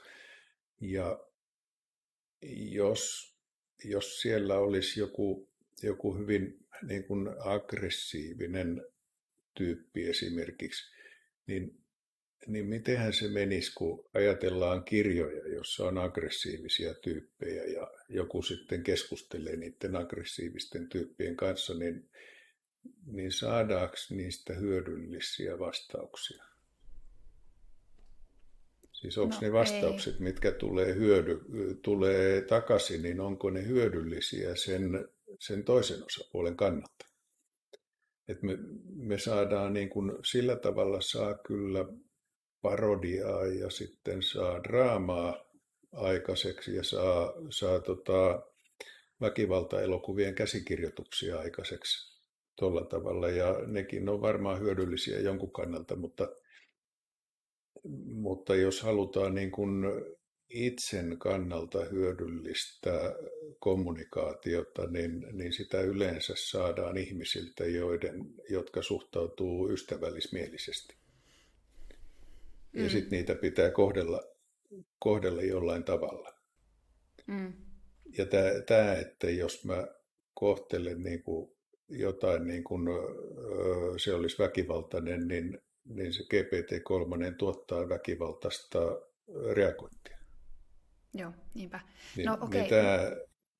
Tämä on, että semmoisia esimerkkejä, jossa jonkun kovin väkivalta sen saisi niin kuin tuottamaan hyödyllistä juttua kiristämällä ja uhkailemalla ja muuta, niin voi sitä kokeilla, mutta mä luulen, että siitä tulee aika vaikeaa. Niinpä. Tämä on kuitenkin helppo. Niinpä. Mutta mun on ihan pakko kysyä vielä ammatti-ihmisenä, että pystyykö se kohdella sitä niin kuin se olisi sun terapeutti ja sitten kirjoittaa sellaista, mitä sitten tapahtuu, tuleeko terapiaa? Mm. Jos sä kirjoitat, mä mietin sitä, että tyyliin niin kuin jonkun, vaikka kaikista tutkituinta tällä hetkellä länsimaissa ainakin niin kognitiivinen käyttäytymisterapia, että sitä, jos vaikka kirjoittaisi siihen, että tätä kognitiivista käyttäytymisterapiaa haetaan nyt tässä tilanteessa puolin ja toisin, niin sitten siitä olisi ainakin rullista, siitä olisi aika paljon materiaalia, mutta... Joo, mä luulen, että voisi toimia. En tiedä, niin kuin hahmoterapia on toinen, mitä voisi kokeilla. Että, niin kuin sen suuntaista mä olen kokeillut, en nyt hahmoterapia mielessä, mutta analogioiden ja sadun ja tällaisen muodossa hakea niin kuin vastaavuuksia johonkin tilanteeseen,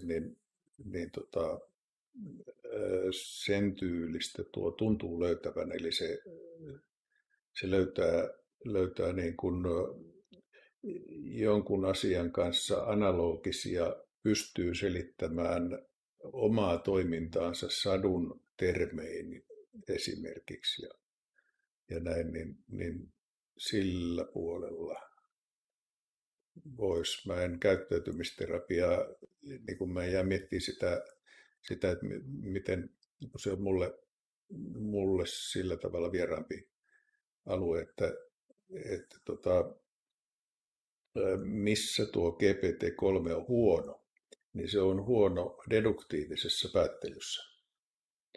Jos on monimutkaista päättelyä tai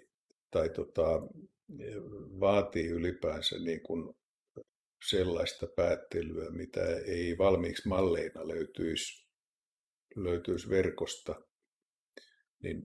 niin se saattaa olla hankalaa. Et se on se, mitä monet ihmiset pitää ajatteluna. Ja se missä tuo GPT-3 on vahva, niin se on vahva hahmotuksessa, sanallisessakin hahmotuksessa ja vastaavuuksien niin kuin analogioiden käytössä. Analogia tekee ehkä tarinahahmojen niin kuin tunnistamisessa ja muussa. Mm. Niinpä, joo. Mennään vielä siihen animointiin. Kerrotko siitä, mitä siinä tapahtuu? Joo, se animointi on sitä, että niin kun näitä feikkipersoonia, niin kun mä nyt yritän saada aikaan sellaista, että yhtä palvelua käyttämällä, Synteesia-niminen palvelu, että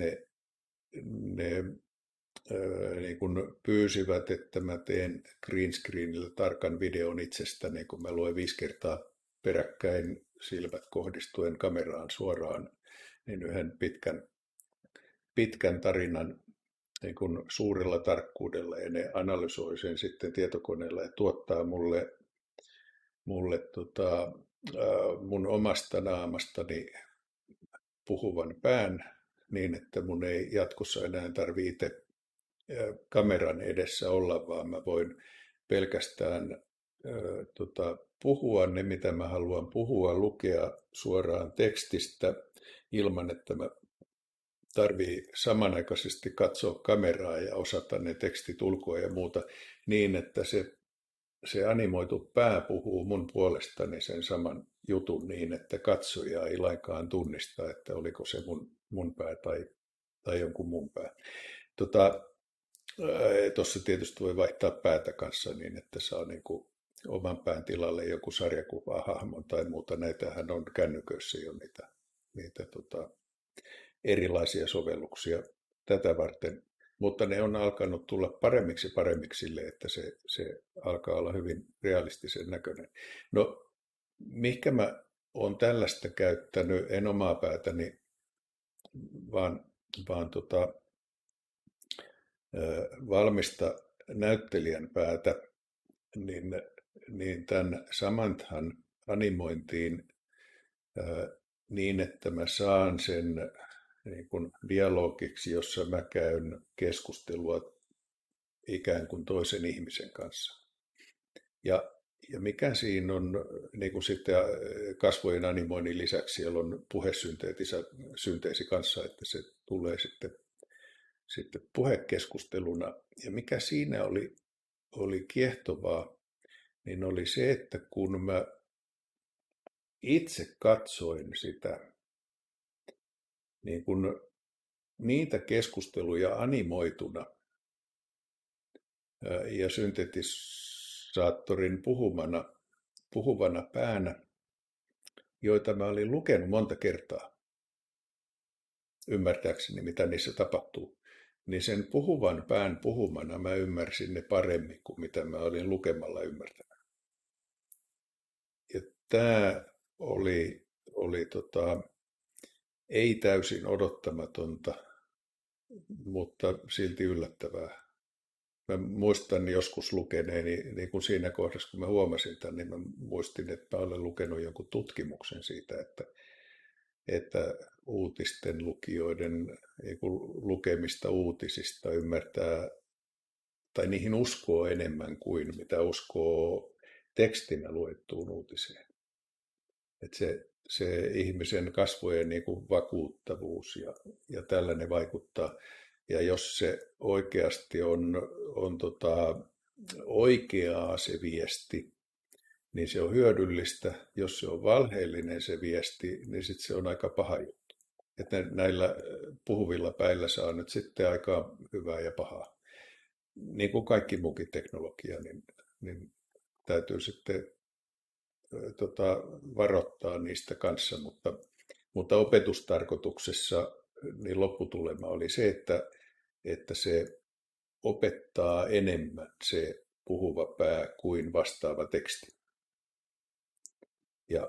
Ja mä halusin ne siihen, niin monet lisäksi ei jaksa tekstiä lukea niin paljon, vaan haluaa seurata näitä.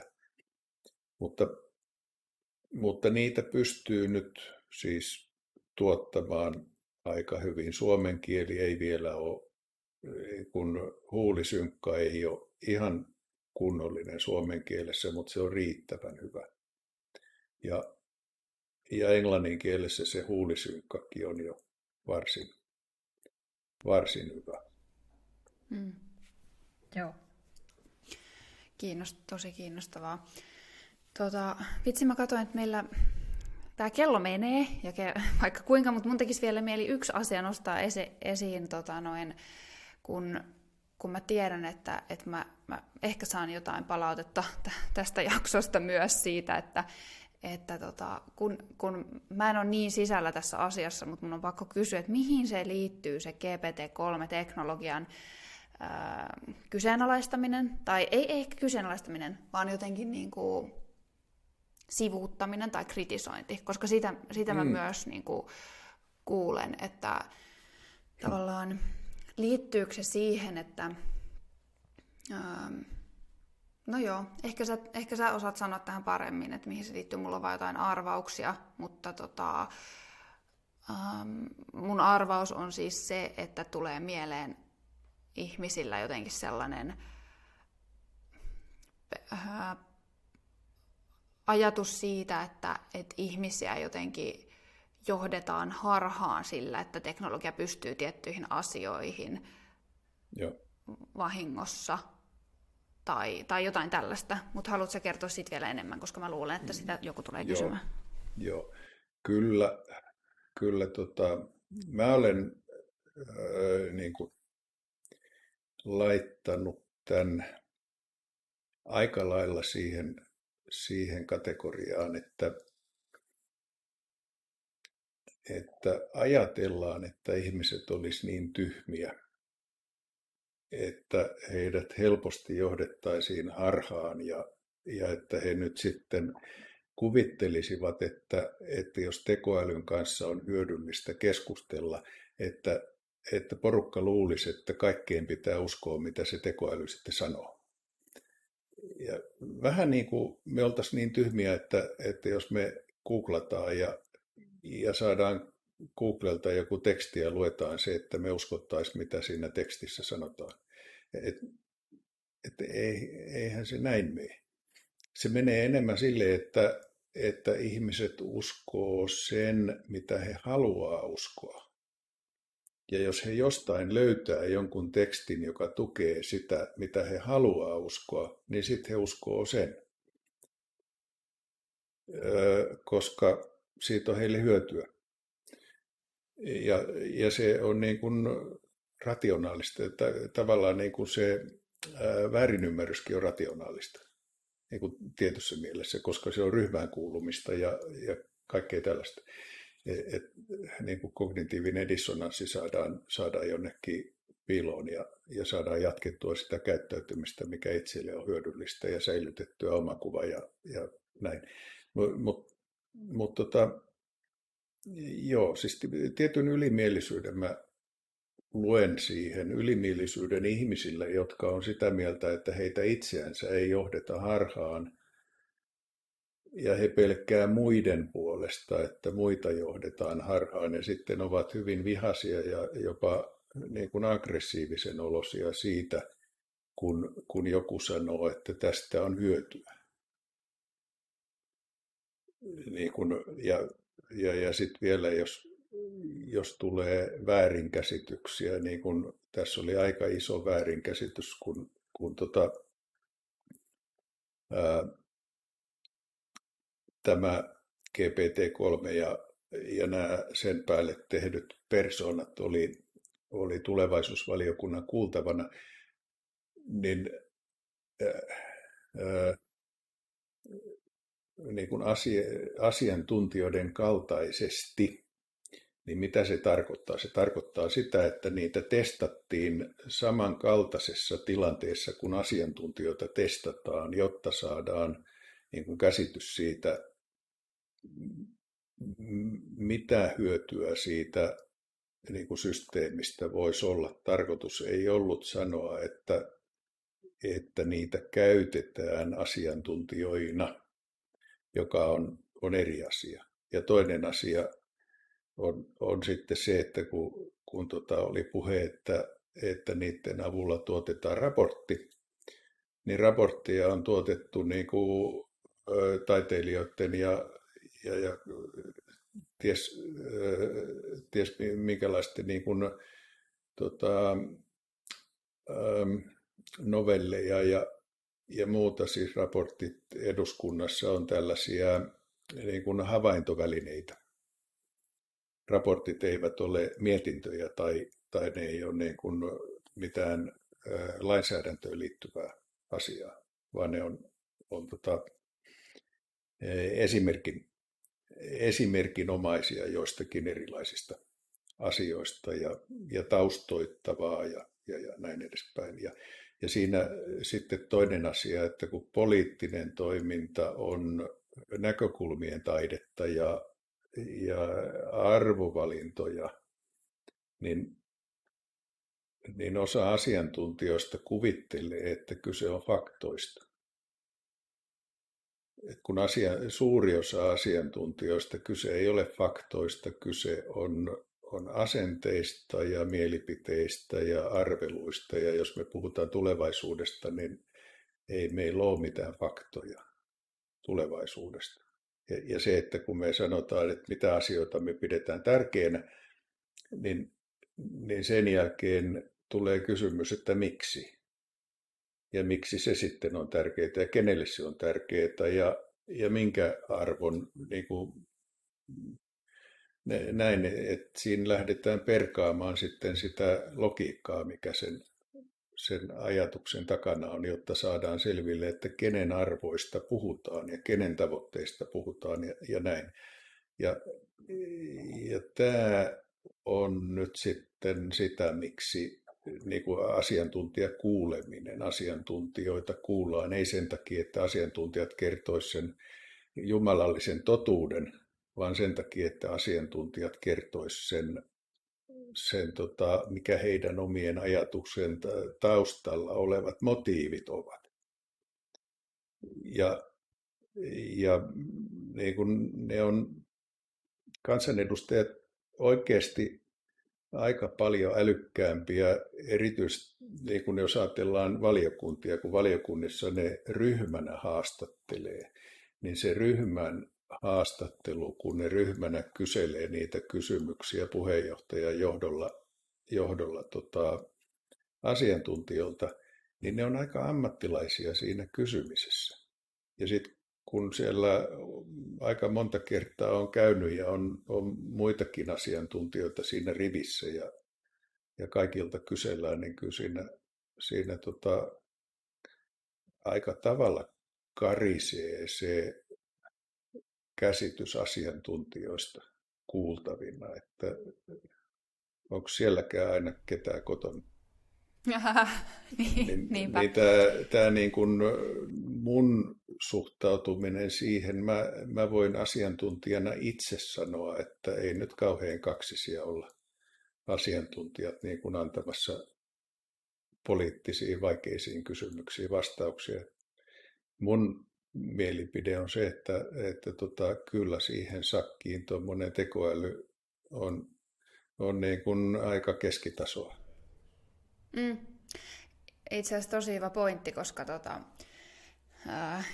asiantuntijoihin luotetaan Suomessa tosi paljon ja tavallaan niin kuin hyvä näin, mutta mä oon itse huomannut tämän, että kun mä oon puhunut niin kuin poliitikkojen kanssa, niin mä oon huomannut sen, että esimerkiksi mun psykologinen asiantuntemus, niin ei sen pohjalta voi tehdä niin kuin päätöksiä, koska ne on arvopäätöksiä, mutta se mikä mä oon huomannut, että mikä mun asiantuntijoilla on tärkeää, miksi vaikka psykologia pitäisi vähän enemmän ehkä olla äänessä yhteiskunnallisessa keskustelussa, on se, mitä monet sit keskustelemani henkilöt on sanoneet, että on se, että sieltä tulee näkökulmia, että se on sama homma, niin kuin kun mä oon sanonut silleen, niin kuin, että okei, mä tuon tähän nyt tämän näkökulman, että tämä näyttäisi olevan tutkimusten mukaan näin, että ihminen toimii tälleen ja vaikuttaa, mutta mä en halua perustaa niin kuin mitään mun politiikkaa tämän varaan, että tämä on niin kuin, koska tämä on näin. Ja sitten niin poliitikot on yleensä, politiikassa mukaan tavalliset ihmiset on sellainen, että joo, kerro vaan, koska noin nyt näkökulmia, mitä he kaipaa sen oman ajattelunsa tueksi, johon liittyy niin kuin paljon muutakin kuin se mun ikään kuin osa-alue tai yksi, mutta että niitä tarvitaan herättämään, niin tuohon on ihan sama, mitä toiset tekee tavallaan, että se herättää vaan niin kuin tuo jostain, niin kuin mistä sä et nähnyt tulevan jotain, niin sitten tuo vaan sellaisen herättävän ajatuksia ja muuta. Mutta toi on tosi hyvä pointti toi, että siellähän käydään niinku arvois- ja arvokeskusteluahan on se juttu ja ne ihmisten niinku motiivit tehdä tiettyjä asioita ja kuinka nähdään. Mutta on sinänsä tuo harvinaislaatuinen puhe, koska mä en kuule mun lähipiirissä silleen, että asiantuntijoita hirveästi kyseenalaistetaan. Poliitikkoja kyseenalaistetaan aina, mutta ei asiantuntijoita. Mutta toi on tosi freesi, raikas näkökulma. Ei, se on ehkä semmoinen identiteettikysymys ja en tiedä, niin kuin, miten miten tärkeää omalle itsetunnolle on se, että niin kun pitää sitä omaa asiantuntemusta tai asiantuntijuutta yleensä sitten niin kun virheettömänä tai laajana tai jotain, että niin, tai sitten silleen, että miten se ratkaisee ongelmat. Mähän ajattelen, että psykologian tietämys ratkaisisi maailman ongelmat. Mutta tämä oli itse asiassa kysymys, mikä mulle tuli mieleen. Nyt tämä voi olla loppukaneetti, minkä mä haluan kuulla sulta, että miten niin kuin, nyt sit kun sä taas oot niin kuin teknologian osalta asiantuntija ja tulevaisuuden, niin miten niin kuin, miten paljon maailman ongelmista ratkeaa teknologian avulla? Miten iso rooli sillä on? Joo. Minusta se on sille, että ilman uutta teknologiaa ne ongelmat ei ratkea. Mutta eihän teknologia niitä ratkaisi. Et se, niin kun ihmisten täytyy ratkaista ne ongelmat käyttämällä. Niin kun, periaatteessa meidän haaste on se, että meidän täytyy muuttaa meidän koko teollinen rakenne. Meidän täytyy muuttaa, miten me valmistetaan tavaroita, mistä materiaaleista, raaka-aineista me valmistetaan tavaroita, miten me tuotetaan ne raaka-aineet, miten me tuotetaan ruoka, miten me tuotetaan liikkuminen, miten me niin kun, tuotetaan energia, miten me rakennetaan. Kaikki tämä pitää muuttaa. Ja teknologia ei tätä muuta. Se teknologia on silleen passiivinen, että se odottaa siellä, että muutetaanko meidän tavat. Ja se on sitten enemmän psykologian aluetta, että miten saadaan ihmiset muuttamaan käyttäytymistavat. Ja mulla on tuohon joitakin, niin kuin, jos esimerkiksi ajatellaan säästämistä, että pitäisi säästää energiaa. Ne ei hivatti pidä säästää energiaa. Jos me säästetään energiaa, niin me ei rakenneta uusiutuvaa energiaa, koska meille riittää ne vanhat voimalat. Me rakennetaan uusiutuvaa energiaa vaan, jos me käytetään energiaa lisää. Kunnes se uusiutuva energia muuttuu rakentamisen myötä niin halvaksi, että se on halvempaa kuin vanhojen voimaloiden käyttökustannus, jolloin me ruvetaan uudella energialla korvaamaan sitä vanhaa. Jolloin ainoa tie sinne pelastukseen on se, että me käytetään enemmän energiaa. Ja tämä niin kuin... Mutta tämä on niitä niin kuin polkuja, mitkä polut pitäisi olla olemassa. Ja sen jälkeen, kun me tiedetään, mitkä ne polut on, niin sen jälkeen pitäisi miettiä, että kuinka ihmiset saa kulkemaan sitä polkua. Niinpä. Mutta jos liian oikoseen katsotaan, että no nyt pitää säästää energiaa, niin, energiaa säästämällä me ei päästä hiilidioksidipäästöistä eroon ennen kuin me lopetetaan energian käyttö kokonaan. Mutta energian käyttöä lisäämällä me päästään niin kun päästöistä eroon, kun me rakennetaan sitä uusiutuvaa niin paljon, että siitä tulee tarpeeksi halpaa. Niinpä. Ja nämä... Tämä on sitä, mikä niin kuin insinööriajattelulla menee tähän pisteeseen asti, ja seuraava piste on sitten se, että miten ihmiset saa käyttäytymään. Ja mun ajatus on ollut se, että lopettaisi sen niin kuin henkilökohtaisen velvoitepuheen ja sanoisi, että ainoa mitä sun tarvii tehdä on äänestää sillä tavalla ja ostaa ja äänestää sillä tavalla, että yritysten ja poliitikkojen on pakko ruveta muuttamaan lakeja. Niinpä. Mutta suurin osa ihmistä on ohjattu siihen purkamaan energiansa siihen henkilökohtaiseen ikään kuin sijaistoimintoon, joka ei oikeasti kauheasti auta. Joo, niinpä. Hei, toi on vapauttava ja rohkaiseva lopetus tälle jaksolle, että niinku äänestä hyviä ja osta hyviä juttuja, tai siis niinku isoja hyviä juttuja, kun ostat, että sillä pääsee. Niin ja pieniä, siis kuluttajaliikkeen voima on aika iso ja äänestäjien voima yhdessä toimiessa on iso. Niinpä, niin siihen kun käyttää energiaa, niin käyttää aika hyvin. Joo, kyllä. Hei, kiitos super paljon Risto, kun olit mun haastateltavana. Tämä oli tosi mielenkiintoinen keskustelu. Mä odotan innolla, että mitä ajatuksia kuuntelijoilla taas tästä jaksosta herää, niin laittakaa niitä tulemaan YouTuben kommentteihin tai Instagramissa mulle. Jes, kiitos. Mulla ei tämän enempää. Kiitokset. Tämä oli hauskaa. Ja kiitos myös kuuntelijoille ja nähdään taas ensi viikolla ja kuullaan. Moido!